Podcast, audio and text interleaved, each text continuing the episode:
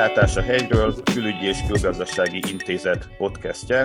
A mai adásunkban Kusai Sándorral beszélgetünk, aki nemzetközi kapcsolatok szakértő, Magyarország volt pekingi nagykövete, egykori diplomata, jelenleg Pázmány Péter Katolikus Egyetem címzetes docense, és a téma mi más is lehetne, mint az ukrán helyzet, az orosz-ukrán háború, illetve annak a tágabb összefüggései, a recsegő, ropogó, esetleg átalakuló világrend, aminek ha nem is oka, de mondjuk egyik tünete lehet a jelenleg zajló háború. Kusai Sándorral egy bő fél éve, 2021. szeptemberében beszélgettünk utoljára a Kilátás a hegyről podcastben. Az akkori adásnak az volt a címe, hogy kitörte a második hidegháború, és hát azóta is zajlottak az események a nemzetközi politikában, az utóbbi hetekben ugye még gyorsabban zajlottak, ahogy Lenin mondta annak idején, vannak évtizedek, amikor semmi nem történik, és vannak olyan hetek, amikor úgy tűnik, mintha évtizedek történnének, most, mint hogyha évtizedek történnének, vagy legalábbis nagyon sűrű napokat élünk, és hát a háború konkrét eseményeitől, kimenetelétől, teljesen függetlenül, azt azért lehet látni, hogy globális folyamatok, mindenkit, világon mindenkit érintő folyamatok zajlanak, amelyeknek hát egy tünete lehet a háború, illetve hát ugye oka is lehet majd a folyamatok másfele való haladásának, vagy elkanyarodásának. Szóval a fél évvel ezelőtti adásunk címe az volt, hogy kitörte a második hidegháború. Kusai Sándornak egy elég markáns véleménye van erről a kérdésről. Megírta a külügyi szemlébe, elmondta nálunk is, illetve más műsorokban is, hogy szerinte igen, vagy legalábbis kibontakozóban van. És hát az első kérdésem és az lenne hozzá, hogy ami most zajlik orosz-ukrán fronton, az értelmezhető-e ennek a második hidegháborúnak, vagy hidegháború 2.0-nak az egyik elemeként, lépéseként. Nagyon köszönöm a megtiszteltetést, hogy ismét kíváncsi a műsor vagy a podcast a véleményemre, és ennek kapcsán hadd válaszoljak mindenek előtt a kérdés lényegére, igen, az én meggyőződésem szerint semmi nem bizonyítja jobban, hogy folyik a második hidegháború, mint az a parciális háború, amely jelenleg Ukrajnában zajlik. A kérdés elején, vagy a felvezető szövegben elhangzott egy idézet, hadd mondjak én is néhány szállóigét, és nem azért használok idézeteket, szállóigéket, mert nincsenek saját gondolataim, hanem azért használom őket, mert úgy gondolom, hogy amit az emberiség már egyszer felfedezett, megismert, kimondott, azt fölösleges újra ragozni, fölösleges újra feltalálni. Két idézettel kezdenék, illetve hárommal.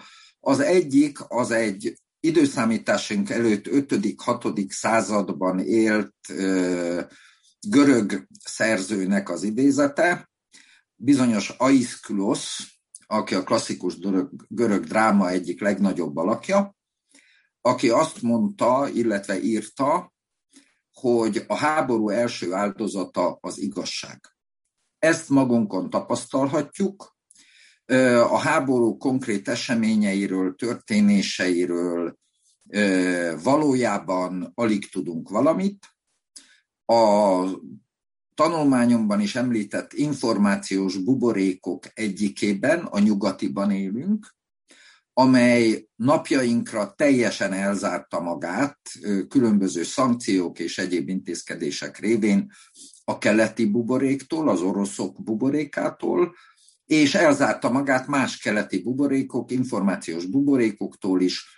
Radikálisan fogalmazva azt mondhatjuk, hogy a klasszikus és totális cenzúrában élünk, és ezért az információkhoz csak korlátozottan juthatunk. Hogy egy másik idézetet mondjak, a 19. század második felének vezető német politikusa, híres német kancellár Bismarck mondta, hogy sohasem hazudnak annyit, mint választás előtt, háborúban vagy vadászat után. És a másik nagy idézett csoport, amit ö, szeretnék ö, fölhozni, az a háborúhoz kapcsolódik, és megmondom őszintén, hogy a háború konkrét fejleményeiről ennél többet nem nagyon kívánok mondani, mert én sem tudom, hogy mi zajlik valójában a frontokon. De a második világháború után egy tekintélyes embert, egy bizonyos Albert Einstein megkérdeztek arról, hogy mivel fogják megvívni a harmadik háborút, milyen fegyver, harmadik világháborút milyen fegyverekkel, és ő, hozzá, ő, neki a, ő neki a válasza volt erre, az a mondás, hogy azt nem tudom, hogy a háború, harmadik világháborút mivel fogják megvívni, de azt pontosan tudom, hogy a negyediket botokkal és kövekkel. Ez a veszélyre utal, amely napjainkban is fennáll, Valójában, bármennyire is nem akarjuk ezt fölfogni, a világ újra a harmadik világháború peremény táncol, amely lényegét követ, lényegéből adódóan nem lehet más, csak atomháború, és utána, ami következik, azt jobb át sem gondolni. Tehát szerintem az, ukrán háború, az Or- Ukrajnában zajló orosz-ukrán háború az egy partikuláris, parciális háború jelenleg, adja Isten, hogy így is maradjon, amely egyébként valószínűleg a második hidegháború első szakaszának záróköve lesz, ahogy az első hidegháború első szakaszának záróköve a koreai háború volt.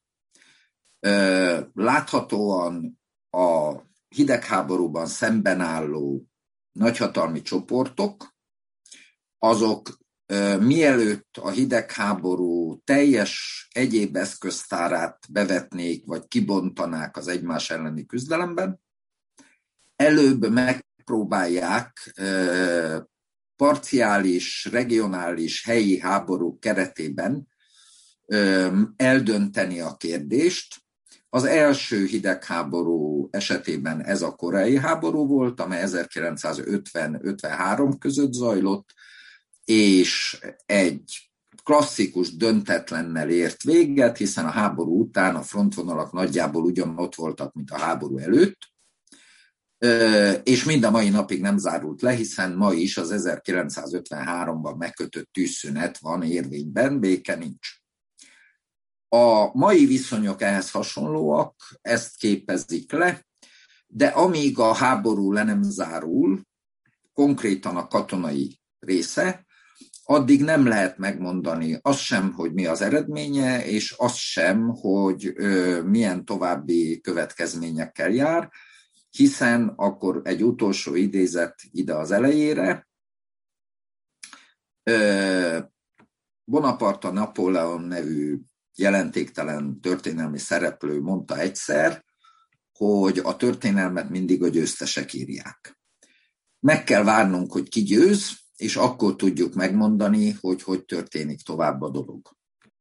Na most egy klasszikus hidegháborúhoz, hát ha lehet, hogy a klasszikus hidegháborúról beszélni, hiszen eddig csak egy volt, tehát még nem alakult ki a kánonja a hidegháborúknak ezért legalább két fél szükséges. Most az egyik oldalon látjuk, hogy a nyugat az elég látványosan összezár, az, amit eddig a megelőző években, évtizedekben nem sikerült összehozni, hogy Európa, Amerika, illetve az egyéb szövetségesek így nagyjából egységesen tudjanak fellépni bármilyen ügyben, az most Putyinnak pár nap alatt sikerült elérnie. Tehát az egyik pólus, vagy egyik résztvevője ennek a, a hidegháborúnak, vagy ennek a szembenállásnak, az, az, az, azt lehet mondani, hogy kialakult.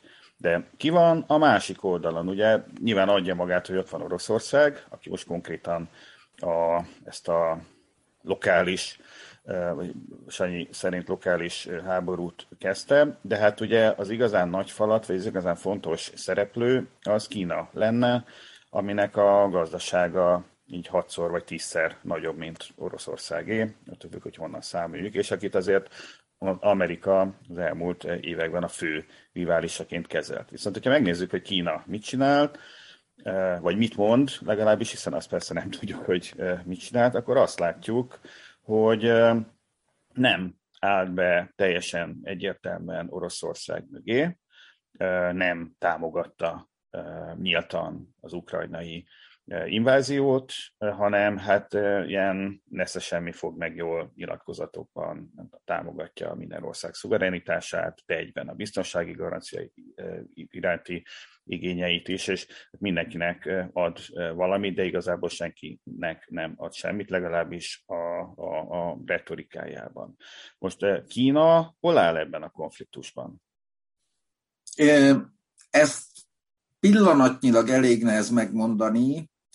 Ha, ha szabad, akkor elárulom, hogy ezt a, az interjút mikor vesszük föl, bármikor kerüljön is adásba, hiszen ez most azért is nagyon fontos, mert ma, március 18-án néhány óra múlva fog megtörténni Biden elnök és Xi Jinping kínai elnök telefonbeszélgetése, amelyről a nyugati médiából azt tudjuk, hogy az a célja, hogy Kínát az amerikai elnök mindenféle szankciókkal, más büntetések kilátásba helyezésével elrettentse attól, hogy Oroszországnak bármilyen segítséget nyújtson.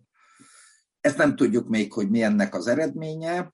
Azt tudjuk, a leg, azt tudjuk a legfrissebb hírekből, hogy ez a tárgyalás biztosan nem lesz egyszerű, hiszen a telefonbeszélgetéssel párhuzamosan a kínai hadiflotta egy csoportja, az a tajvani szorosba vonult, és valahol ott folytat valamilyen gyakorlatokat. Tehát nagyon nehéz megmondani, hogy pontosan, konkrétan mi fog történni. Amit viszont világosan látni lehet többnyire, vagy nagyjából, az az, hogy Kína nagyon hasonlóan viselkedik jelenleg, mint a Szovjetunió viselkedett a koreai háború idején. A cikkemben is említettem, hogy a hidegháború fő frontvonala, fő küzdelmi területe az jelenleg nem Európa, hanem Kelet-Ázsia, az ázsiai csendes óceáni térség, és teljesen logikus, hogy az első fegyveres erő összemérés az nem ott zajlik, hanem az egyik legfontosabb mellékhadszintéren, itt Európában. Hasonló volt a helyzet az előző alkalommal is, hiszen akkor a főhadszintnél itt Európában volt, de az első háborús konfliktusa a hidegháborúnak az a második mellékhadszintéren Koreában zajlott. Szóval Kína ma azt csinálja, amit annak idején a Szovjetunió tett, különböző nem közvetlen ö, fegyveres, vagy katonai, vagy más eszközökkel segíti a hozzá közel álló harcoló felett, az Észak-Koreát annak idején egymillió úgynevezett önkéntessel megtámogató Kínát, de önmaga hivatalosan nem avatkozik bele a háborúba. Most ugyanezt látjuk fordítva. A gyakorlat ugyanis az, hogy bármit híreszteljenek is arról, hogy Kína, hogy, hogy Oroszország Kínától fegyveres segítséget kért, ez enyén szólva is láthatóan nem egészen állja meg a helyét ez a az információ, hiszen Oroszországnak nincs szüksége semmilyen segítségre. Aki ismeri a katonai erőviszonyokat, azt tudja. Viszont Kína már is jelentős gazdasági áttételes támogatást nyújt Oroszországnak, egyrészt befogadta Oroszország valutatartalékainak egy jelentős részét, amely így nem is lett befagyasztva. Kínai bankokban, yuanban őrzik és használják. Elindított egy sor ö, olyan ö, együttműködési programot, olyan, elindított egy sor olyan gazdasági támogató lépést Oroszország iránt, amely segít az orosz kormánynak a nyugat által bevezetett szankciók hatásainak mérséklésében. Nem véletlen, hogy az amerikaiak elsősorban ezen a téren igyekeznek nyomást gyakorolni Kínára, hiszen ez ebben a hidegháborús fázisban a nyugat elsősorban gazdasági eszközöket használ, és csak másodszorban használ katonai eszközöket Ukrajna támogatása révén. Nem tudom megmondani, szerintem senki nem tudja, hogy a kínaiak mennyire hajlandók az amerikai nyomásnak engedni, vagy mennyire nem. Egy stratégiai dolog teljesen biztos, és ezt egyébként többszörösen megfogalmazták az irányadó amerikai dokumentumok, egészen a néhány hete megjelent új amerikai indiai csendes óceáni térségre vonatkozó nemzetbiztonsági doktrínában is e, nyilvánvalóan le van írva, hogy Amerika fő ellenfélnek Kínát tekinti, Oroszország megtörése pedig az út ahhoz, hogy Kínáig eljussunk.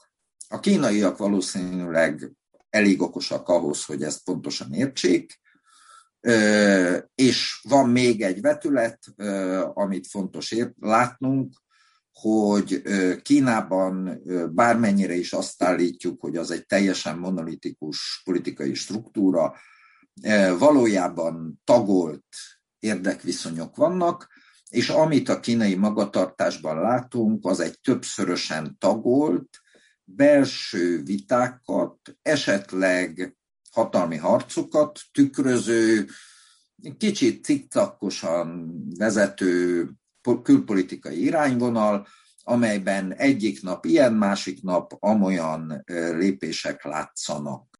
A koreai háború, illetve a jelenlegi ukrajnai orosz invázió között azért van egy jelentős különbség. Akkor azért a felek között nem volt számottevő gazdasági kapcsolat. Tehát a kínaiak, szovjetek, észak-koreaiak nem kereskedtek Amerikával, meg Japánnal, meg Nyugat-Európával. A jelenlegi helyzetben viszont ugye azt látjuk, hogy, hogy csak Kínát említsük, Kínának, a, illetve bocsánat, Oroszországnak a kereskedelmi forgalma Kína felé az tizede annak, amennyit Kína összességében Európával, illetve Amerikával kereskedik.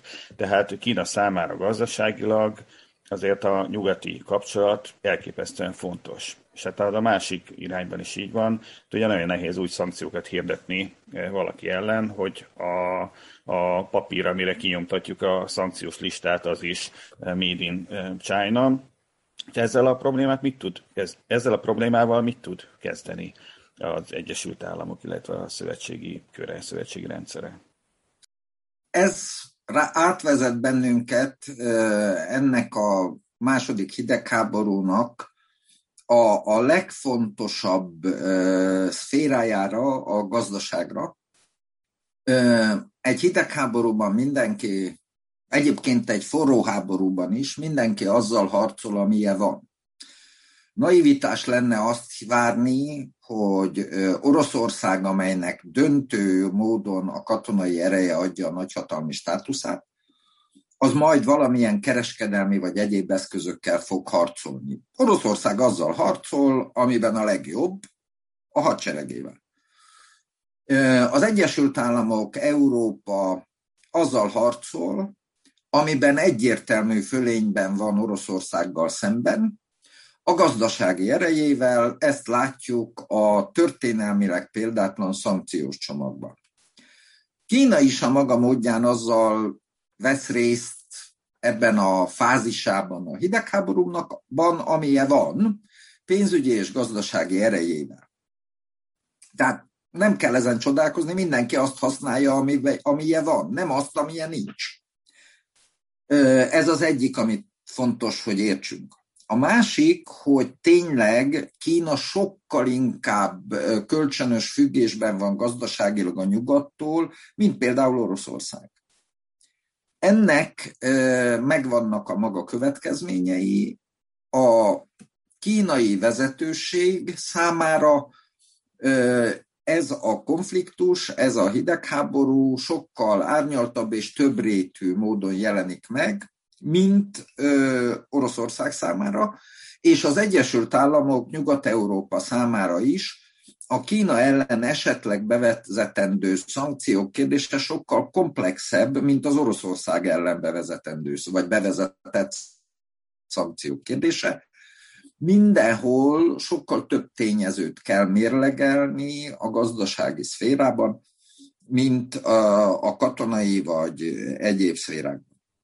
Kínában összetett belső érdekviszonyok vannak, különböző politikai társadalmi csoportok különbözőképpen érzékelik, és az érdekeiket különbözőképpen érinti a hidegháború, a nyugati szankciós fenyegetések, illetve az, azok ellen tehető lépések.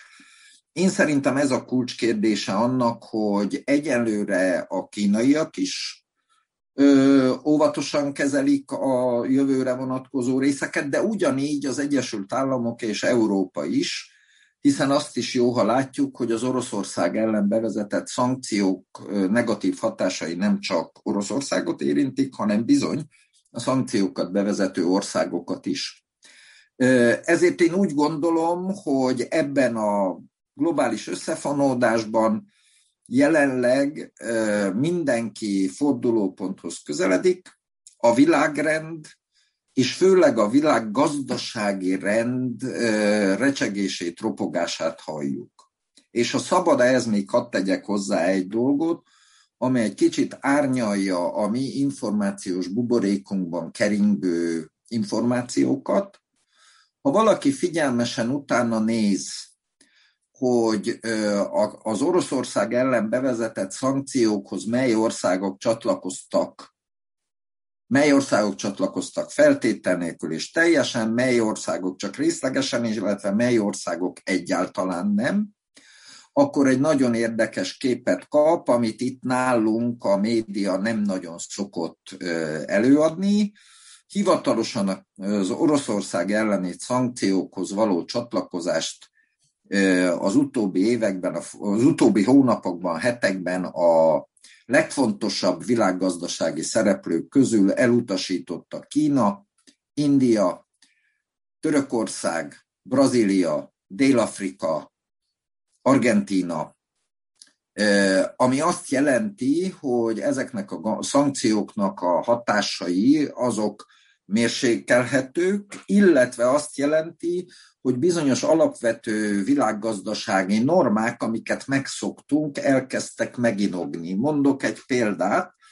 A legutóbbi hírek szerint India és Szaudarábia, illetve India és Kína tárgyalásokat kezdett arról, hogy nagyon nagy mennyiségű évi szaudi olajszállítást a jövőben nem dollár alapon számoljanak el, hanem nemzeti valutákban, tehát szaudi és kínai valutában számolják el, illetve indiai és szaudi valutában számolják el, ez pedig rendszer szinten lehet olyan hatással, hogy a dollár alapú világkereskedelem rendje meginog.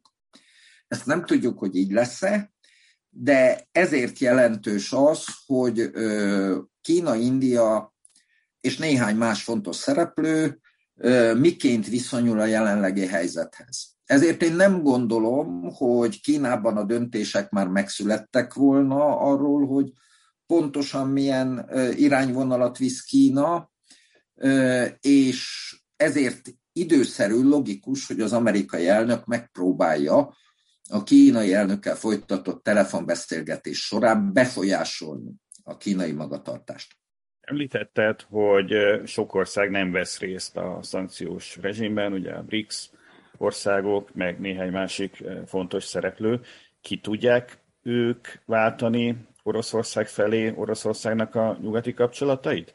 Ugye Nyilván a kínaiak végtelen mennyiségű gáz meg olajat képesek venni, hogyha az el tud hozzájuk jutni. De hát például nem épültek ki azok a vezetékek, meg azok az LNG terminálok, amiken keresztül átirányítható lenne az európai export keletre, mármint Oroszország európai exportja, és hát a többi termék területén is azért nem lehet egyik napról a másikra kiváltani ezeket a kapcsolatokat. Te hogy látod, mennyire tudja enyhíteni Kína, illetve a többi BRICS állam, meg a többi eh, nem szankciózó ország, Oroszországnak a gazdasági visszaesését és problémáit? Szerintem az előbb mondtad ki a kérdésed során a kulcselemét a válaszomnak.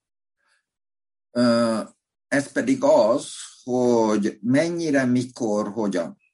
Nem az, hogy ki tudja vagy nem, hanem az, hogy mennyi idő alatt és hogyan. És ez elvezet bennünket ennek az akut fázisnak az egyik kulcskérdéséhez.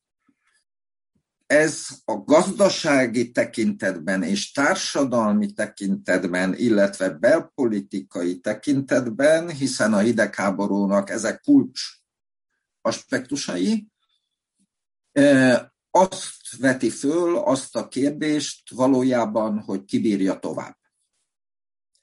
Mely társadalom van olyan állapotban, hogy a gazdasági szankciókban, a nyugati gazdasági szankciókban formát öltő valójában gazdasági háború, az melyik oldalt viseli meg jobban, melyik oldalnak a társadalma van olyan állapotban, hogy ezeket az ebből következő terheket hosszabb ideig bírja. Nyilvánvaló, hogy a kőolajexporthoz, földgázexporthoz, annak az átirányításához más piacokra idő, infrastruktúrális beruházás és egy sor más feltétel megteremtése szükséges az oroszoknál.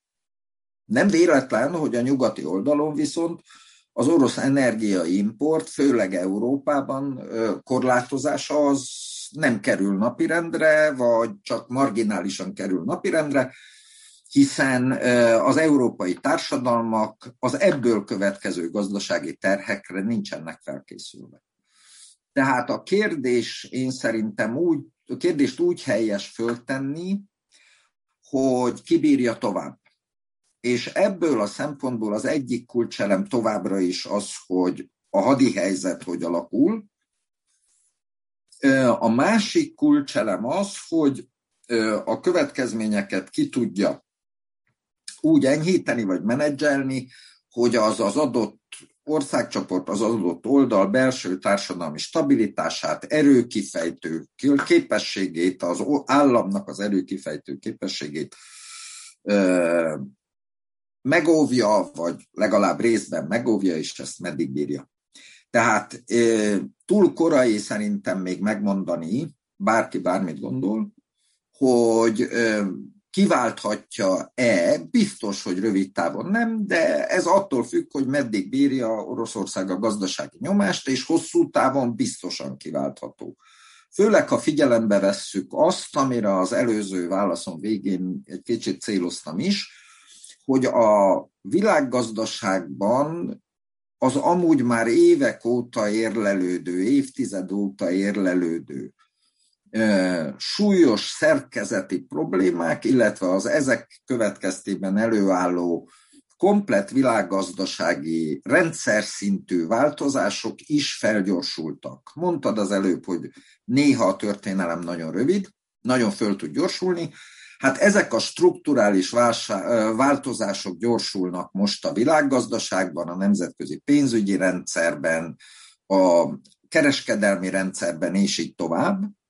És amíg ezeknek a strukturális változásoknak legalább a legfontosabb elemeit nem látjuk, addig nagyon nehéz pontosan megítélni, hogy melyik oldal mit képes elviselni, illetve mit képes megvalósítani. A strukturális változások közül hadd mondjak, utaljak néhányra. Soha, amióta a Bretton Woods-i pénzügyi rendszer működik, nem fordult elő olyan, hogy a világkereskedelem egyik jelentős szereplőjével szemben totális pénzügyi elzárást alkalmazzunk. Ennek következtében annak, hogy ebből mi következik a többi szereplőre a világgazdaságban, fogalmunk sincs. Nem tudjuk. Sem azt, hogy a dollár alapú világrendszer, sem azt, hogy a, az az alapelv, hogy minden energiakereskedelem eddig kizárólag dollárban elszámolva zajlott, ez az adott viszonyok között fennmarad-e, illetve milyen formában módosul, és így tovább. Nagyon sok ilyen tényező van, ezért szerintem korai azt megmondani, hogy mi az eredmény, azt nem tudjuk. Amit viszont meg lehet mondani, hogy a világgazdaság sem lesz soha többé olyan, mint amilyen eddig volt. És ezért nagyon nehéz megállapítani, hogy ki bírja tovább.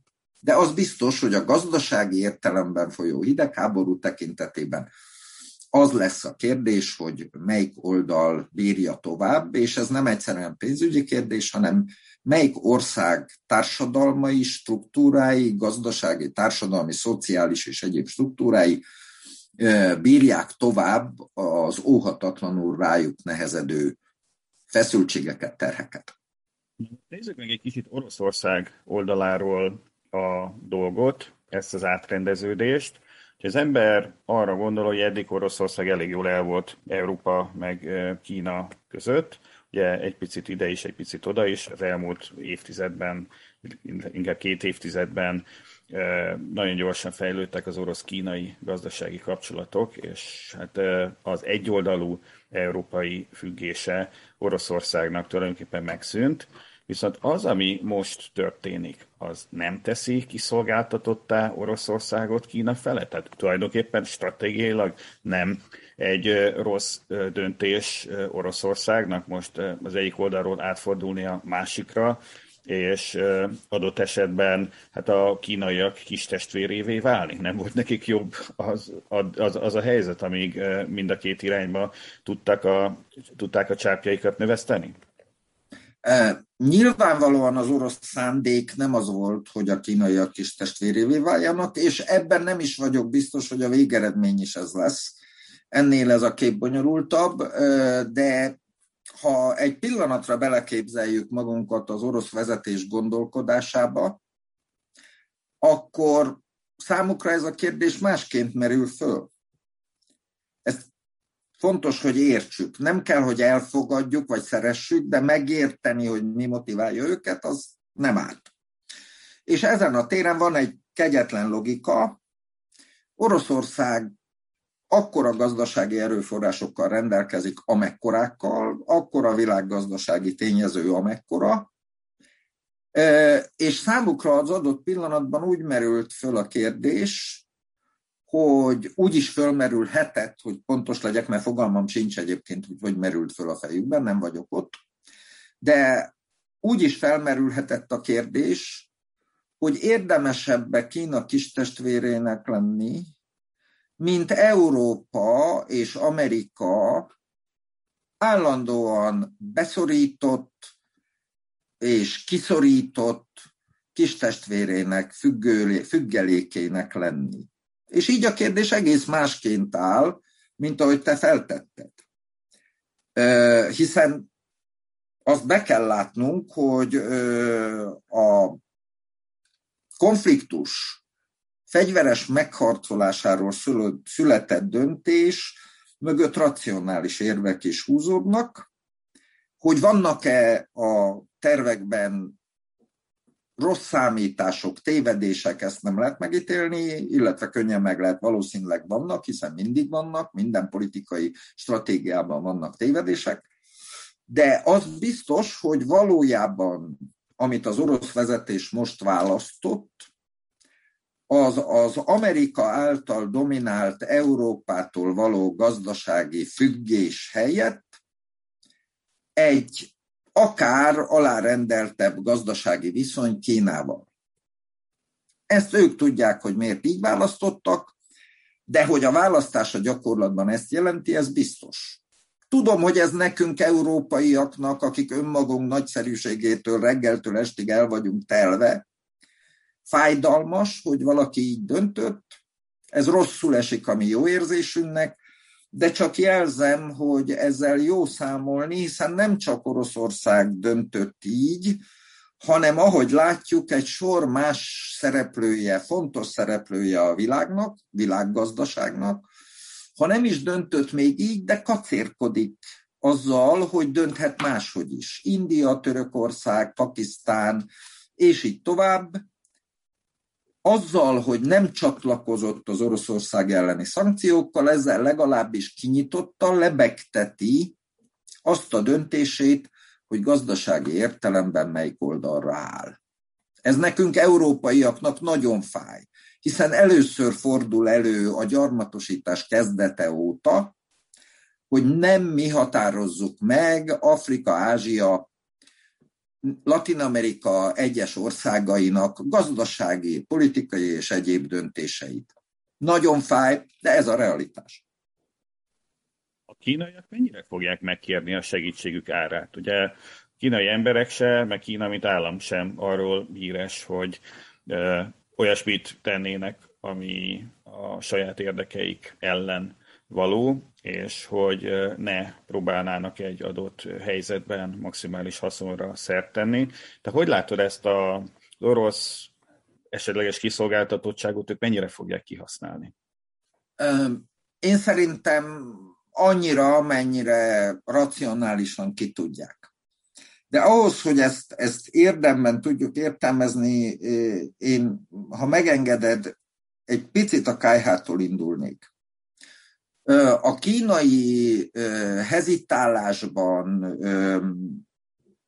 nehéz döntésben, illetve a, a stratégiai döntés látható elodázásában, halasztásában azt a belső tényezőt látom, hogy Kínában a politikai döntéshozók különböző csoportjainak más erről a megítélése valószínűleg árnyaltabb a helyzet, mint amennyire nekem látszik, de két fő irányvonal küzdelmét látom a kínai politikában.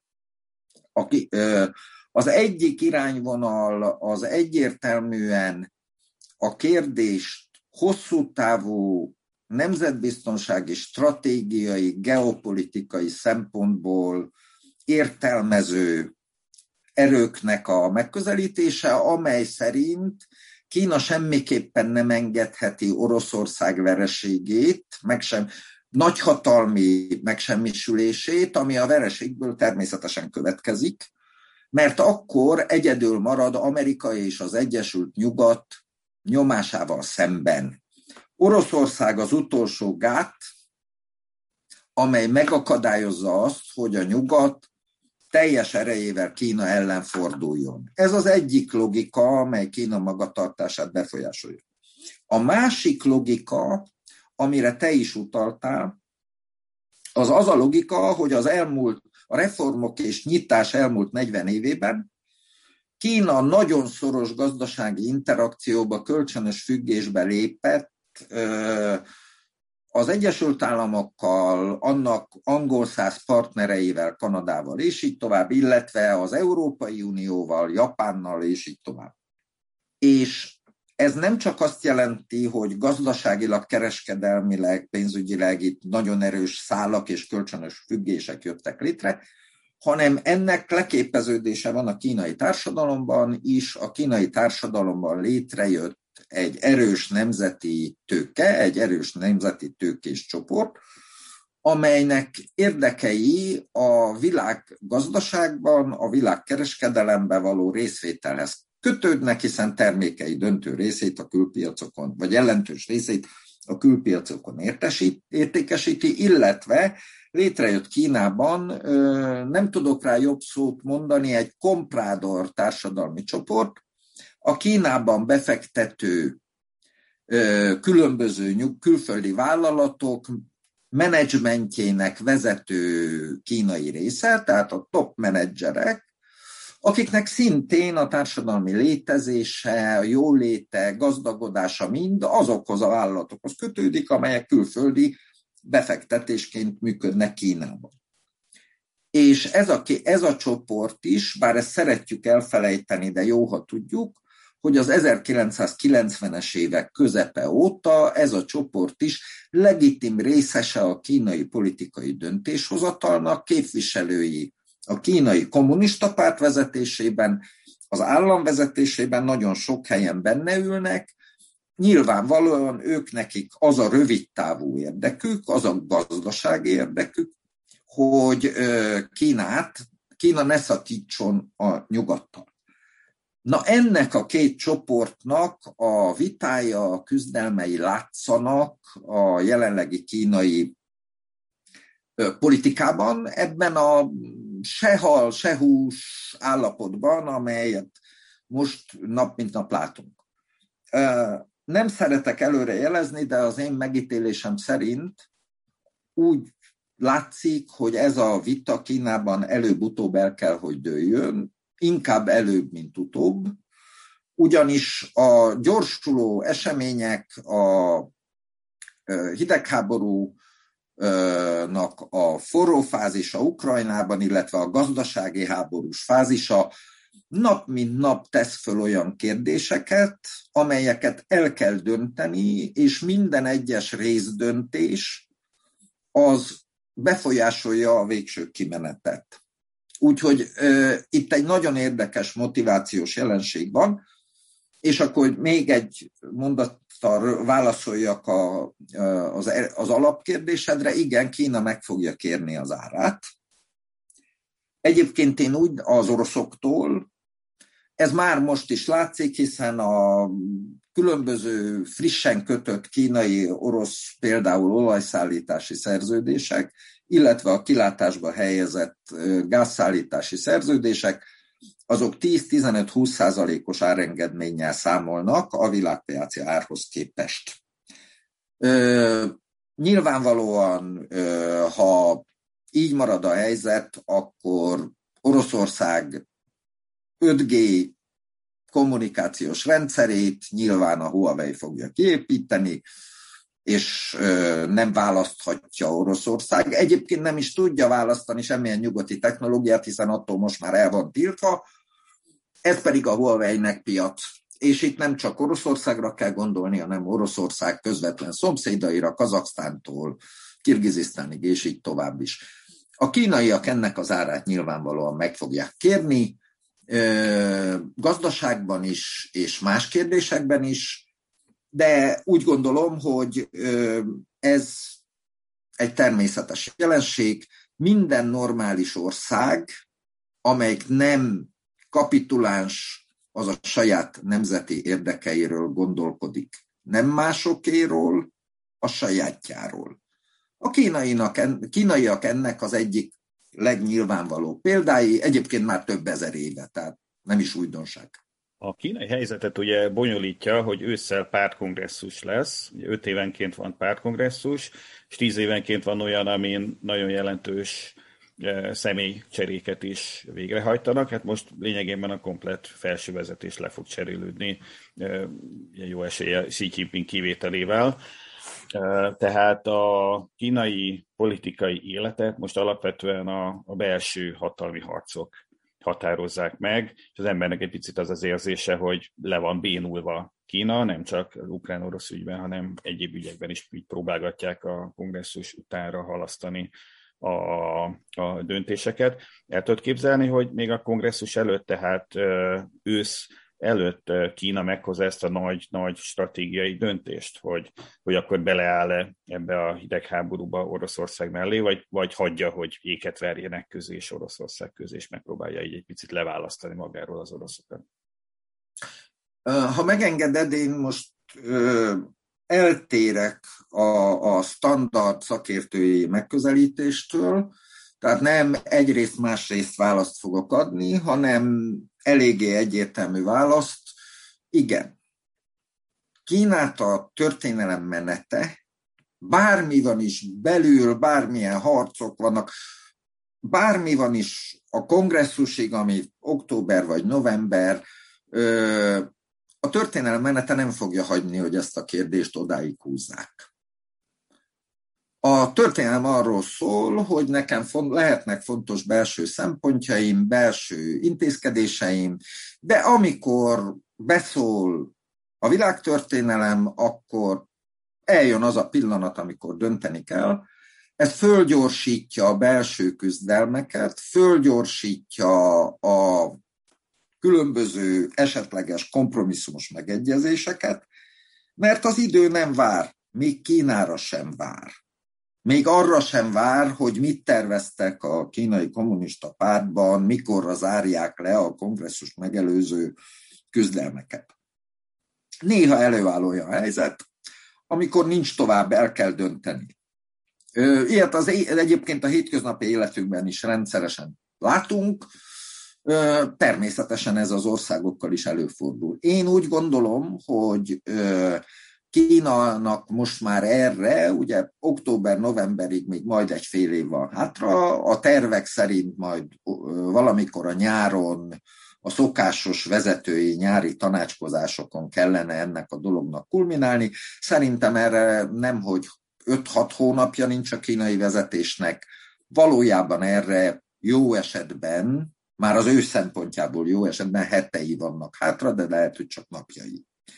A Biden elnök telefonbeszélgetése Xi Jinping-el egyik mérföldkő lesz ebben, bár nem fogjuk megtudni, hogy valójában mit beszéltek, csak propagandisztikus kirohanásokat fogunk hallani mind a két fél részéről. Tehát nincsen a kínaiaknak hónapjuk, szerintem most már hetekből is kevés van ahhoz, hogy ezt a stratégiai döntést meghozzák, hogy a belső küzdelmek ezen a téren lezáruljanak, ugyanis eh, ahhoz, hogy eh, a külpolitikában Kína bármely irányban stratégiai főiránt vegyen, ahhoz a belső feltételrendszert is meg kell teremteni, ez pedig a belső politikai kompromisszumok, vagy egyik fél másik általi legyőzése, ez adja, teszi lehetővé.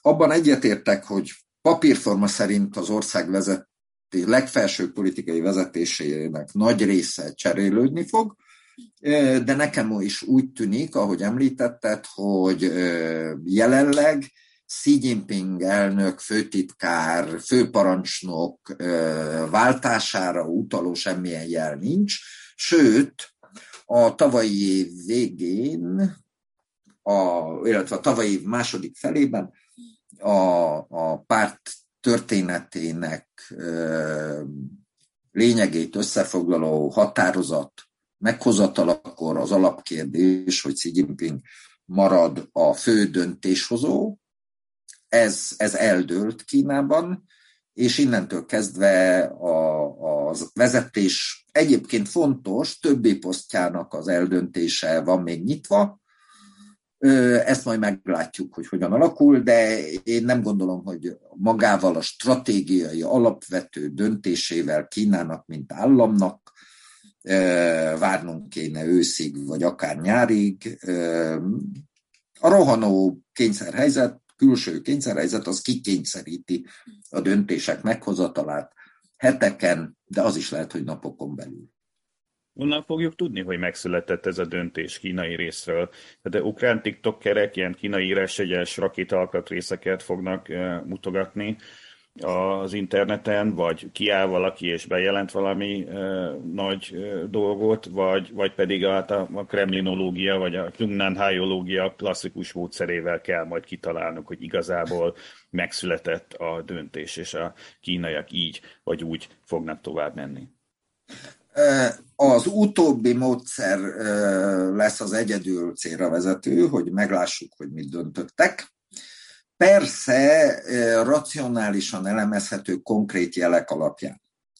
Tehát az nagyjából már látható, hogy az ukrán vagy bármilyen tiktokerek kínai karakterekkel jelzett rakétaroncsokat, vagy bármi mást nem fognak mutogatni, az előbb már említettem, hogy Kínának nem áll szándékában fegyverszállítással részt venni a konkrét konfliktusban, de az én megítélésem szerint az oroszoknak meg nincs is rá szükségük.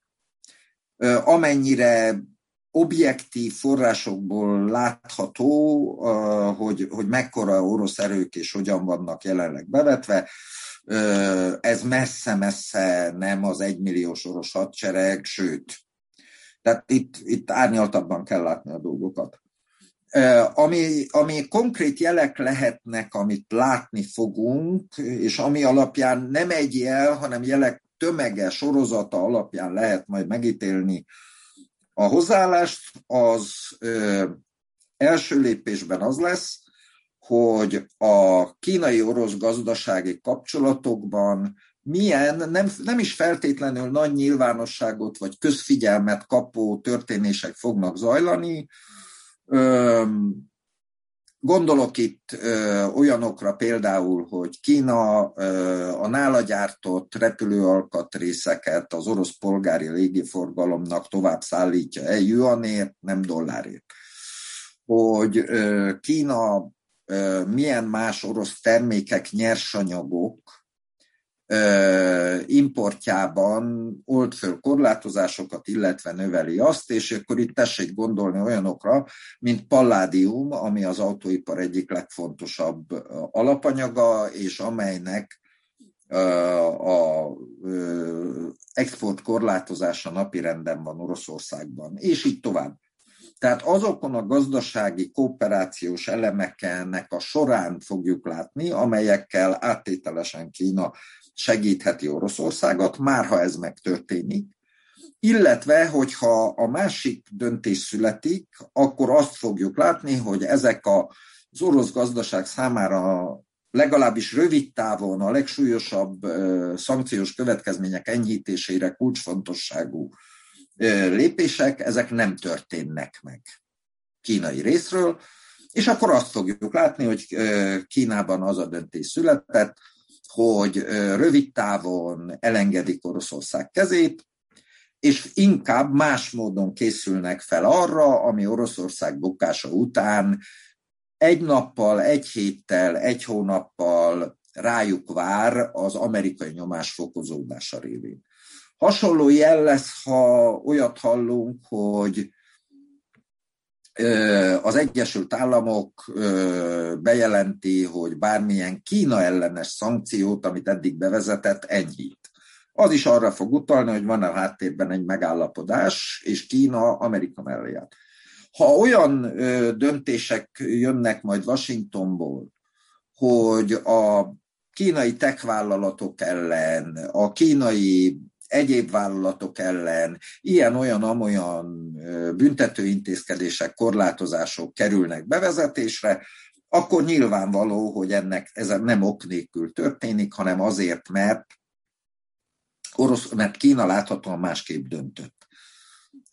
És még egy jól látható tényező lesz, ennek bizonyos jelei már is látszik. Láthatók, aki tudja követni a kínai állami médiát, az látja, hogy az utóbbi időben egyre jobban hajlik a helyzetleírás, az ukrajnai katonai helyzetleírás, a, a szakértők elemzései, és így tovább, azok egyre inkább hajlanak az orosz álláspont felé, miközben ez mutatja a geopolitikai, stratégiai elit mozgását Kínában, de eközben a gazdasági, üzleti kérdésekről szóló szakmai cikkek, tudósítások meg hajlanak egyfajta amerikai kompromisszumkeresés fölé. Felé. Amikor meglátjuk, hogy ebből a két tendenciából melyik dominál, akkor ebből is tudunk visszakövetkeztetni a, a stratégiai döntésre. Nem lesz ez egy könnyű dolog, és nem feltétlenül két nap alatt fogjuk meglátni, hogy mi történik, de e, ilyen áttételes jelekből fogjuk meglátni, tehát arra számítani, hogy mondjuk Xi Jinping kiáll és azt mondja, hogy mostantól Kína teljes mértékben Oroszországot támogatja és szembe megy Amerikával, ilyen nem fog megtörténni. Attól függően, hogy mikor és hogyan zárul le a konkrét háború a katonai elem, attól függően lehet majd megítélni, hogy Kína hozzáállását, hiszen egyelőre úgy néz ki, hogy arra elég kicsi az esély, hogy ez a háború most a koreai háborúhoz hasonlóan egy padhelyzettel, egy döntetlennel érjen véget. Láthatóan sem az oroszok, sem a nyugatiak nem akarják, hogy ez döntetlennel végződjön. Valaki itt minden áron győzni akar, ennek eredménye lesz a végeredmény valamilyen jogi megformálása, tűzszüneti szerződés, békeszerződés, vagy, vagy bármi más, és a Kína erre adott reakcióiból lehet tudni majd, hogy, hogy melyik irányba döntöttek a kínaiak. Ez, ez, ez is szintén ilyen szerintem heteken, maximum egy-két hónapon belül be fog következni. Amit én ebből a szempontból nagyon fontosnak tartok hangsúlyozni, ma a világban a legtöbb Kína elemző, az egész nyugati média arról beszél, hogy Kína ragaszkodik a szuverenitás, a területi sérthetetlenség elvéhez. És ez is okozza a kettős hozzáállását ukrajnai konfliktushoz. Ez részben igaz, de ez csak egy elnagyolt megközelítés. Kína ugyanis igenis bizonyos körülmények között elfogadja a területi integritás megsértését, elfogadja azt, hogy egyes államokból különböző részek kiszakadjanak és önálló államot alakítsanak. Erre példa Eritrea, Etiópia mindig is Kína szövetségese volt Afrikában, amikor úgy alakult a helyzet, hogy egy polgárháború eredményeként Eritrea önálló államá vált, azt Kína elismerte. Hasonló volt a helyzet Szudán esetében, amikor Dél-Szudán kiszakadt. Itt van egy sarkalatos pont, ahogy a kínaiak az utóbbi 10-15 évben finomították az alapállásukat. Ez az a kínai tézis, hogy Kína támogatja területi integritás és szuverenitás elvét, ez az alapelv, de ha az adott ország maga elfogadja bizonyos részeinek kiválását, akkor Kínának ez ellen nincs kifogása. Kína nem ismeri el Koszovó függetlenségét, mindaddig, amíg Szerbia el nem ismeri, ezt a kínai külügyminiszter hivatalosan is kijelentette. Ha, ki, ha a Szerbia elismeri Koszovó függetlenségét, akkor Kína is elfogja.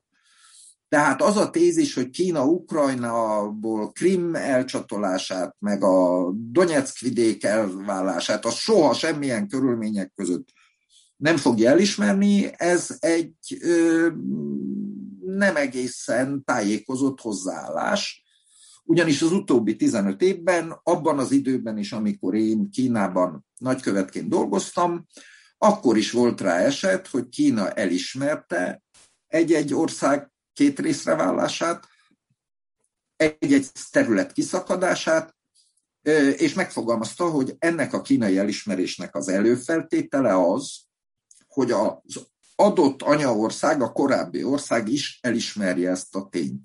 Tehát ha az ukrajnai háborúnak az az eredménye, hogy Ukrajna elismeri a Krim Oroszországhoz tartozását, vagy a Donetsk medence esetleg más részeinek kiszakadását, önálló államáválását, akkor Kína ezt úgy meg fogja tenni. Ugyanúgy, ahogy mondtam, az én Pekingben töltött nagyköveti éveim alatt történt meg, ugyanez Dél-Szudán függetlenné válásával, és a kínaiaknak semmilyen gondjuk ezzel nem volt, hogy ezt elismerjék, hiszen Szudán is elfogadta.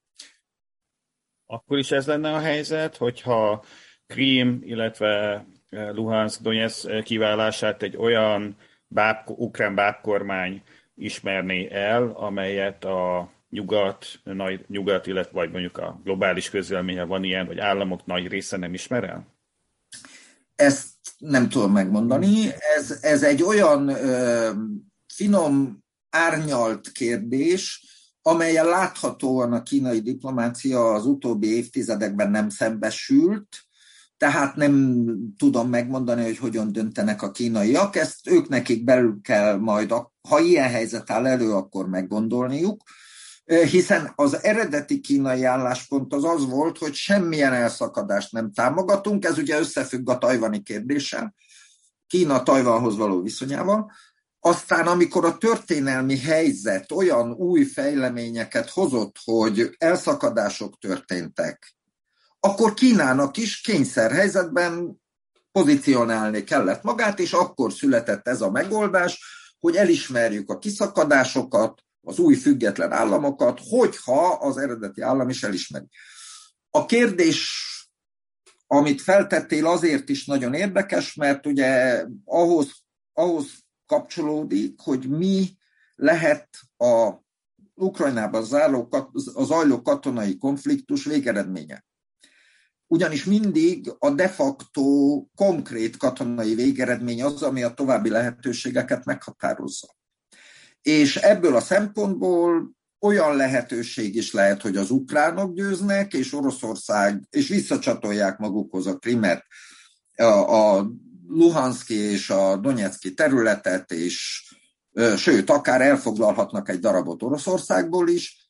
Ez is egy elvben lehetséges kimenetel, és az is egy elvben lehetséges kimenetel, hogy ez a konfliktus nem szerződéssel, hanem az ukrán állam megszűnésével ér véget.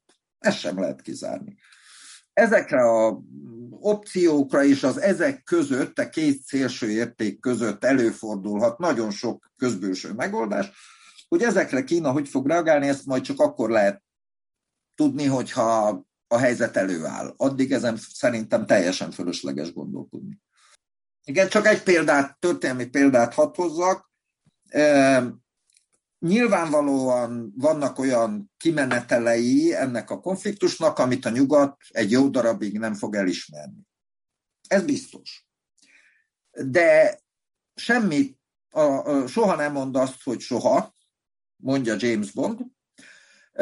Ezt tessék végig gondolni, a Hallstein doktrína Németországban élt 21 néhány évet, az volt az Német Szövetségi Köztársaság külpolitikája, hogy nem létesít diplomáciai kapcsolatot olyan országgal, amely a Német Demokratikus Köztársaságot elismeri. Ez 20 évig tartott, aztán jött a 70-es években az enyhülés, és bizony Németország elismerte Kelet-Németországot, sőt, az egész világ elkezdte elismerni, és az NSK is diplomáciai kapcsolatot létesített egy csomó olyan országgal, amely az NDK-t is elismerte. Ezen a téren nagyon fontos, hogy értsük, hogy egyetlen egy dolog örök, hogy minden állam a saját nemzeti érdekeit követi. Bármit ígérnek is a politikusok, hogy soha, soha, soha, bizony, néha, nem soha, soha, hanem egy adott pillanatban ez megváltozik. Ha már említetted az imént Tajvant, szerinted a tajvani helyzet szempontjából milyen tanulságai vannak az Oroszország vagy Oroszország ukrajnai inváziójának. Nyilvánvalóan a tajvaniak is nagyon figyelik az ukrajnai eseményeket, illetve a szárazföldi kínai vezetők is e, figyelik a katonai eseményeket, meg egyéb eseményeket is. Szerinted, mondjuk, ami eddig történt, abból milyen tanulságot tudnak levonni a felek? Hát egy tanulságot, egy nagyon egyszerű tanulságot biztosan le tud vonni mondjuk Tajvan vezetése, Tajvan közvéleménye, tajvani társadalom, hogy most közvetlen azonnal nem fenyegeti kínai katonai invázió. Tehát Kína azt, amit nagyon sokan gondoltak, és meg is írtak, hogy az ukrajnai konfliktust ürügyként, vagy, vagy lehetőségként értelmezi, és megpróbálja katonailag megoldani a tajvani kérdést, ez a közvetlen veszély jelenleg nem áll fenn. De ez nem jelenti azt, hogy ez a veszély hetek múlva, hónapok múlva nem állhat újra elő, illetve nem válhat valós veszélyé. Láthatóan a Tajvan probléma, a tajvani kérdés kínai kezelése az az alapvető globális stratégiai dilemma egyik alesetévé vált napjainkra. És nagyon sok függ azon, hogy a kínai politika az mit dönt az alapkérdésben, amiről jó részt eddig a, a, a beszélgetés során szó volt.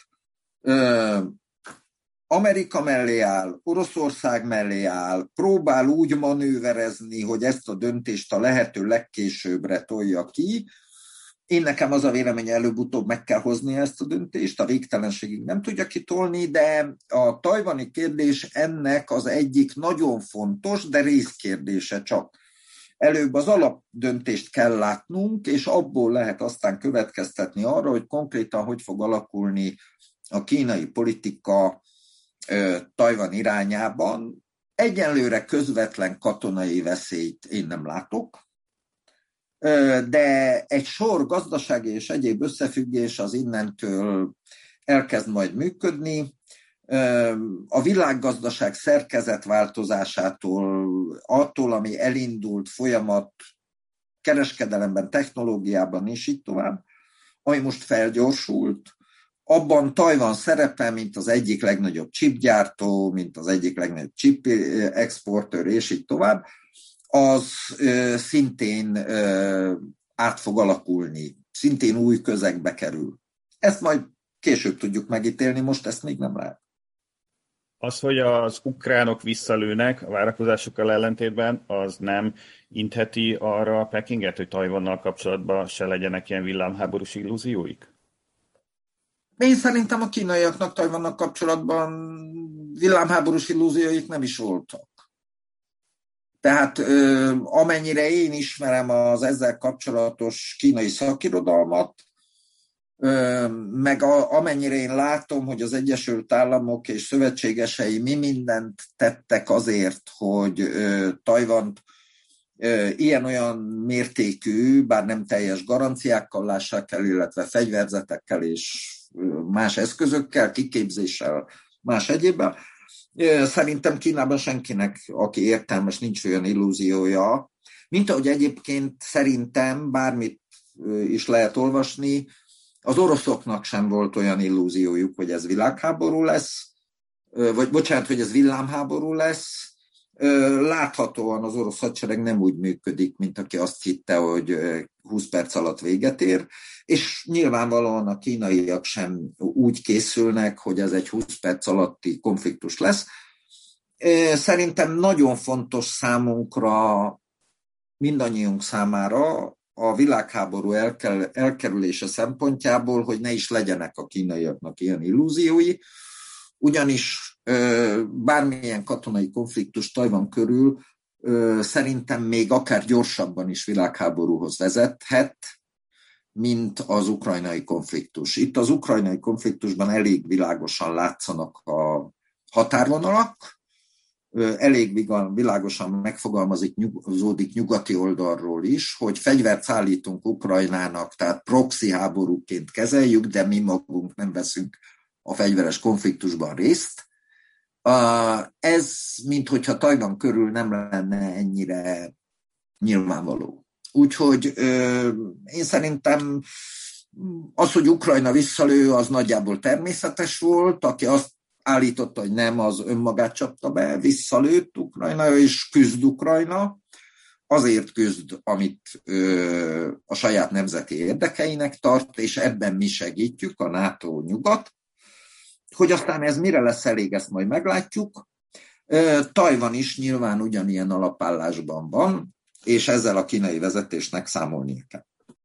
Érdekel egy picit képletnek a másik oldalára, Washingtonba. Ugye Bismarckkal kezdted egy Bismarck idézettel, vagy Bismarck idézettel is kezdted ezt a, a beszélgetést. Ugye Bismarcknak egy alap tézise volt, hogy nagyon nem jó, hogyha az ember kétfrontos háborút vív, és ezt ugye amíg ő pozícióban volt, akkor addig sikerült is elkerülnie.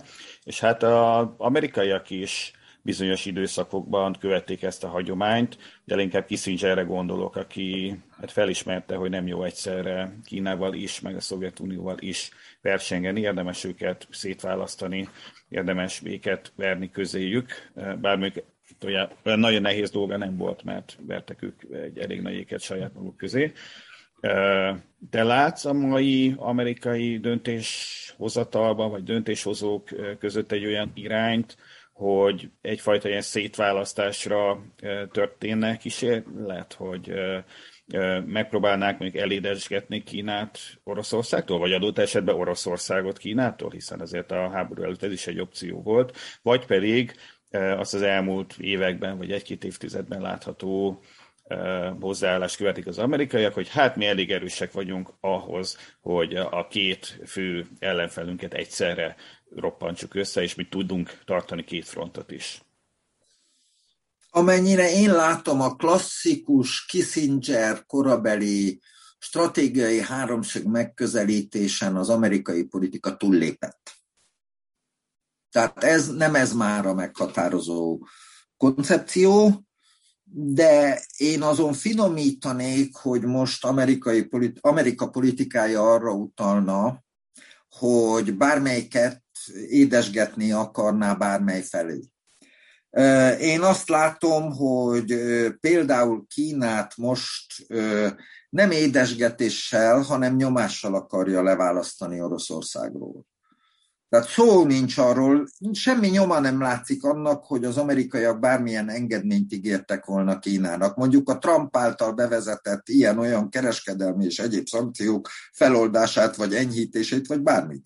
Nyoma nincs annak, sőt, annak van nyoma például az amerikai tőzsdefelügyelet, az a múlt héten indított tőzsdefelügyeleti eljárást a New Yorki tőzsdén bejegyzett több kínai vállalat ellen, különböző jogi ügyekkel, nem menjünk bele a részletekbe, de az eljárás azt helyezi kilátásba, hogy ezt a 4 plusz 4 kínai jelentős vállalatot körülbelül májusban kizárhatják a New Yorki tőzsdéről.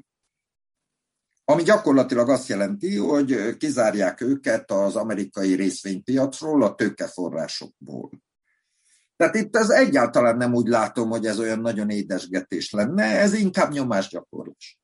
És nekem úgy tűnik, hogy a pillanatnyilag az amerikai megközelítés az nem az, hogy a ö, egyszerűen szétválasztani Oroszországot és Kínát, hanem sokkal inkább az az amerikai megközelítés, hogy a gyengébbet, a kisebb kockázatot jelentőt összeroppantani és megsemmisíteni, hogy utána az erősebb, gazdaságilag erősebb, az egyedül maradjon így, és így azt is össze lehessen roppantani. Tehát a Kissinger féle stratégiai háromszögnek a gondolata nem tűnt el, csak a stratégiai háromszögből levont következtetés. Ugye Kissinger azt mondta, hogy Amerikának mindig jobb viszonyba kell lennie Kínával is és a Szovjetunióval is, mint azok egymással. Ez volt a Kissingeri stratégiai axióma. Innen oda jutottunk, hogy úgy ítélik meg az amerikaiak, és nem biztos, hogy tévednek, hogy az Egyesült Államok különösen most, hogy geopolitikai, stratégiai tekintetben egyértelműen maga alá rendelte Európát, Európának nincs semmilyen önálló szerepe, megszűnt, hogy ebben a helyzetben elég erős, elég sok erőforrásár rendelkezésére, hogy előbb az egyiket roppantsa össze az ellenfelek közül, majd utána a másikat. Nem egyszerre a kettőt, hanem sorrendben. Én így látom ezt a megközelítést, és ha már annyit beszéltünk Bismarckról, akkor hadd mondjak még egy Bismarck féle aforizmát, amely miatt Bismarck tényleg nagyon okos ember volt, és nagyon sokat tudott a nemzetközi viszonyokról is, ami miatt én ragaszkodom ahhoz, hogy a történéseket árnyaltan és az valódi eredményeket kivárva kezeljük, tehát Bismarck azt mondta a kancellári időszaka végén, az 1880-as években, hogy Oroszország mindig gyengébb, mint amilyennek hiszi magát, de mindig erősebb, mint amilyennek mi gondoljuk. És ez egy nagyon érdekes megközelítés, ezt egy kicsit jó rágni magunkban, gondolkodni, és szerintem nem ártana, ha Washingtonban, meg Pekingben, meg, meg Berlinben, meg más fontos fővárosokban is ezen egy kicsit elgondolkodnának, mert ez, ez a Bismarcki bölcsesség, ez nagyon tanulságos. Hát akkor fejezzük be eh, Bismarcknál, Bismarckkal ezt a beszélgetést. Ugye nagyon jó végszót adott Sanyi, tehát Bismarck Sanyin keresztül ennek a beszélgetésnek Oroszországról. Én nagyon szépen köszönöm Kussai Sándornak, hogy velünk volt, és megosztotta velünk gondolatait, illetve köszönöm szépen a hallgatóknak a türelmet és a figyelmet. Önök a Kilátás a hegyről, a Külügyi és Külgazdasági Intézet podcastjét hallgatták. A felvétel, ezt sajnos az elején elfelejtettem mondani, 2022. március 18-án készült, egy, három héttel és egy nappal a ukrán-orosz háború kitörése után, tehát nyilván az ennél későbbi hadi eseményeket és politikai fejleményeket nem tudtuk figyelembe venni. Köszönöm szépen még egyszer Sanyinak, illetve a hallgatóknak, hogy itt voltak. A viszont hallásra kövessék a Külügyi és Külgazdasági Intézet különböző csatornáit, fórumait, Facebook oldalát, honlapját, podcastjét és egyéb, egyéb platformjait.